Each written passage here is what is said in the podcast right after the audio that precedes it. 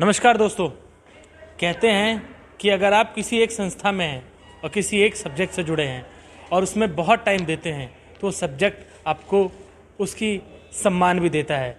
और अगर वो सब्जेक्ट खेल से जुड़ा हो और फ़िज़िकल एजुकेशन से जुड़ा हो तो वो कुछ खास हो जाता है, क्योंकि वो एक दो नहीं, हज़ारों लाखों बच्चों को सिखाता है। और आज हमारे साथ प्रोफेसर अनिरुद्ध सर हैं, जिनको six national conference on physical education and sports science में लाइफ टाइम अचीवमेंट अवार्ड मिला है।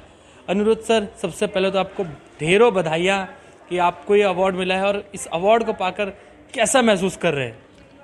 वाकई में एक बड़ा अद्भुत सा क्षण है। बहुत सारे अवार्ड विभिन्न संस्थाओं द्वारा मुझे दिए गए, लेकिन पैफी एक प्योरली फ़िज़िकल एजुकेशन प्रोफेशनल्स की संस्था है और उनके द्वारा ये अवार्ड मिलना अभी तक किए गए कार्य को प्रोत्साहित किया और डेफिनेटली एक चैलेंज भी है। जब ऐसी संस्था आपको अवार्ड देती है तो आपको इन फ्यूचर और अच्छा करने के लिए प्रेरणा मिलती है और ये कैटलिस्ट की तरह काम करता है, आपके लिए उत्प्रेरक की तरह काम करता है।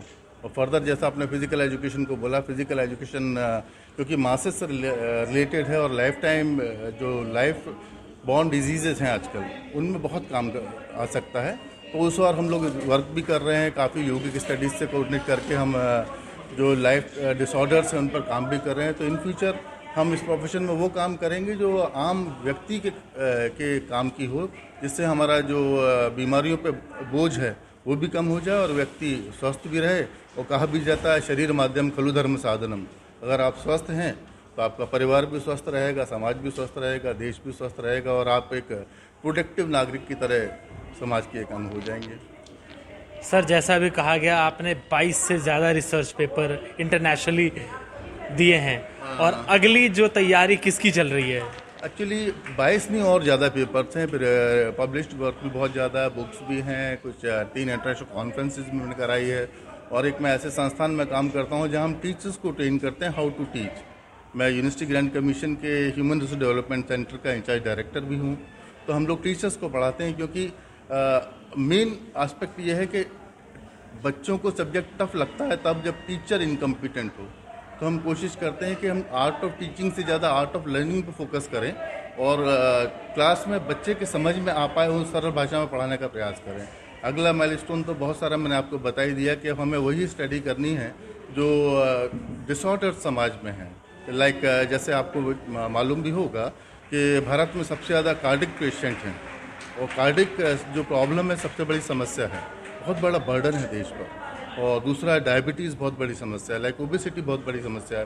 तो हमारी स्टडीज़ जो भी, वैसे हालाँकि हम ऐसी स्टडीज़ पर ज़्यादा फोकस कर रहे हैं, लेकिन और हम थ्रू मतलब एक्सपेरिमेंटल स्टडीज़ के अलावा सर्वे स्टडी करके हम डेटा निकालेंगे कि तो कौन कौन से टारगेट ग्रुप्स हैं तो अकॉर्डिंग टू देयर नीड, हम प्लानिंग करेंगे, उनके लिए मॉड्यूल एक्सरसाइज पैकेज देंगे सर, क्या मैं आने वाले चार, पाँच या छः सालों में कुछ नया देखना चाहूँगा आपकी तरफ़ से फ़िज़िकल एजुकेशन और फिटनेस की तरफ़ से? ज़रूर ज़रूर। देखिए, एक तो पहली बात तो हमारा जो लिटरेचर हम फ़िज़िकल एजुकेशन में है, वो वेस्टर्न कंट्रीज़ से ज़्यादा है। और हमारे बच्चे जो फ़िज़िकल एजुकेशन में आते हैं, वो रीजनल लैंग्वेज को समझते हैं। तो इंग्लिश का लिटरेचर वो समझ नहीं पाते और बहुत सारे टीचर्स नहीं समझ पाते। तो अधूरा समझते हैं टीचर तो उससे कम थोड़ा बता पाते हैं। तो मेरा मेन फोकस अभी मेरी जो बुक्स भी है, मैं हिंदी में लिखने का प्रयास किया है, मेरी बुक्स हिंदी में है। और भी ज़्यादा लोगों को प्रोत्साहित मैं कर रहा हूँ कि हिंदी में लिटरेचर लिखिए, ताकि रीजनल जो एरियाज़ हैं लाइक कलकत्ता है या साउथ का एरिया है, वहाँ के बच्चे इंग्लिश नहीं समझते, हिंदी नहीं समझते। तो उन बुक्स को अनुवाद व्यक्ति अपनी भाषा में, कन्नड़ा में करे, बंगला में करे मलयाली में करे या अपनी अलग अलग भाषा में करे। तो जो कंटेंट हम देना चाहते हैं, वो सेम कंटेंट उन तक पहुँच जाएगा। अभी क्या होता है कि बहुत बड़ी बड़ी और कॉम्प्लिकेटेड जो चीज़ें हैं, बच्चों के समझ में नहीं आती। और हमारे ग्रामीण परिवेश से, भारत वैसे भी ग्रामीण परिवेश के बच्चे ज़्यादा हैं तो उन बच्चों को हमें शिक्षित करना है। तो इसलिए मेरा प्रयास यही है कि अच्छी लिटरेचर आए और कॉन्फ्रेंसेस में जैसा मेरा पैशन भी है और हम कराते भी रहते हैं और तो डेफिनेटली मैं इस, इसी थीम पर importance of literature regional language इस थीम पर एक मैं कॉन्फ्रेंस भी कराना चाहूँगा जो बहुत जल्दी उसको अनाउंस करेंगे। अभी कोविड के कारण रोका था अब डेफिनेटली करेंगे तो आपको बताएँगे। कहीं ना कहीं आपका कहना का मतलब ये है कि भारत मिट्टी का देश है और रीजनल लैंग्वेज से ज़्यादा जुड़ा हुआ है। डेफिनेटली रीजनल लैंग्वेज से ही जुड़ा है। घर में क्या बोलता है बच्चा? इंग्लिश मीडियम स्कूल में पढ़ता है। उस पर बोझ डाल के वो उसका ज़्यादा फोकस उसमें होता है उस लैंग्वेज को सीखे अगर उसकी लैंग्वेज में होगा तो उसका फोकस होगा, वो कंटेंट को सीखे।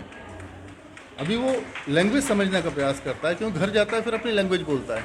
कॉलोनी में, मोहल्ले में अपनी लैंग्वेज बोलता है। लेकिन केवल क्लास में उसको इंग्लिश में पढ़ाना या ऐसी लैंग्वेज में पढ़ाना नॉट इंग्लिश इंग्लिश बहुत ज़रूरी है। इंटरनेशनल लैंग्वेज है एवरी सबको मालूम है। लेकिन वो एक माध्यम पढ़ने का हो जाए, और हम पढ़ाएँ और बच्चे के समझ में आए तो what is the use of such type of teaching फिर कहते हैं, बच्चे केयरलेस हैं। बच्चे केयरलेस नहीं होती।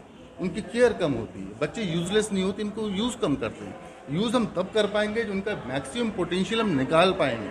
वो तभी निकलेगा जब उनकी जो एनालिटिकल पावर है, जो सोचने की क्षमता है, वो बढ़ेगी। सोचने की क्षमता कैसे बढ़ेगी? जब उनके पास शब्द होंगे। क्योंकि थॉट्स कैसे आएँगे? शब्दों से थॉट्स आएँगे। तो thoughts are impossible without words George डिबे ने सही कहा था ना। तो उन पर विचार हैं अपने शब्दों में और पढ़ रहे हैं वो दूसरी भाषा में। तो यही कारण है कि हम फ़िज़िकल एजुकेशन बहुत ज़्यादा इम्प्रूवमेंट ज़्यादा नहीं कर पाए जिस तरह से होना चाहिए था।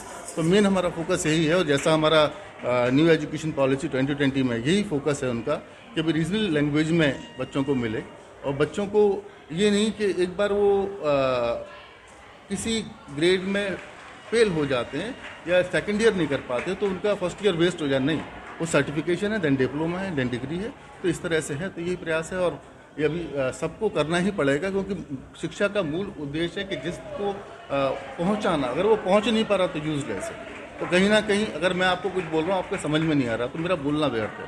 टीचर बच्चे को क्लास में बोल रहा है, उसके समझ में नहीं आ रहा तो टीचर ने टीम, टाइम खराब कर दिया। तो उस कंसेप्ट पर काम करना पड़ेगा और देखिएगा। लेकिन ये भी बात पक्की है कि आसान पढ़ाना बहुत मुश्किल है और कठिन पढ़ाना बहुत आसान है। तो अच्छे शिक्षक वही होते हैं जो आसानी से अपने जो भी कंटेंट्स को डिलीवर कर रहे हैं विषय वस्तु को समझा पाए यानी आपका पूरा फोकस टीचर्स की ट्रेनिंग पे और कहीं ना कहीं उन टीचरों पे है अगर उनको वो मेथड समझ में आ जाता है तो शायद स्टूडेंट के लिए वो पढ़ना आसान हो जाएगा। सर टीचर ही धुरी होता है टीचर फलक्रम होता है टीचर ही सोल होता है। आपने आईआईटी की बिल्डिंग नहीं देखी वहाँ के टीचर्स के कंटेंट्स होते हैं वो प्रोडक्ट निकालते हैं। और कोई भी यूनिवर्सिटी कोई भी कॉलेज कोई भी स्कूल किसके लिए होता है? बच्चों के लिए होता है। बेनिफिशियरी बच्चे हैं। अगर बच्चों के ही समझ में ना आए बच्चे आपको शायद आ, आपको बड़ा अलार्मिंग है कि लगभग आठ लाख व्यक्ति वर्ल्ड वाइड सुसाइड करते हैं। आठ लाख मतलब one person in forty seconds commit suicide और अनफॉर्चुनेटली इन इंडिया सत्रह से पच्चीस साल के बच्चे सबसे ज़्यादा सुसाइड कर रहे हैं। क्यों कर रहे हैं? जिस देश में हम विवेकानंद जी के साहित्य को पढ़ते हैं जिस देश में महाराणा प्रताप के साहित्य को पढ़ते हैं जिस देश में सुभाष चंद्र बोस जी को पढ़ाया जाता है और उनकी जीवनी सबके रगों में रची बसी है। उस देश में पलायनवादी बच्चे क्यों हो रहे हैं? Only because of education system के बच्चों टीचर ने डाल दिया, उनके समझ में नहीं आ रहा, ऐसा नहीं होना चाहिए। अच्छा शिक्षक वही होता है जो बच्चों को एक वार्ड की तरह, अगर अगर बच्चा फेल हो रहा है, वो अपना फेलियर माने, वो अच्छा शिक्षक है और यही ज़रूरत है शिक्षा के क्षेत्र में। बाकी आप पूछते रहिए, मैं बोलता रहूँगा तो लंबा हो जाएगा। तो कहीं ना कहीं ऐसे शिक्षकों की ज़रूरत हमें आज इस समाज में है, जो समाज को बदलना चाहते हैं, देश को बदलना चाहते हैं। और इसी के साथ मैं इस इंटरव्यू को ख़त्म करता हूँ। आप हमारे चैनल को लाइक सब्सक्राइब ज़रूर करिए, ताकि हम फ़िज़िकल एजुकेशन और स्पोर्ट्स से जुड़ी हुई जानकारी आप तक पहुंचाते रहें। कैमरामैन जतिन के साथ मैं Rohit Chaudhary organic sports world धन्यवाद।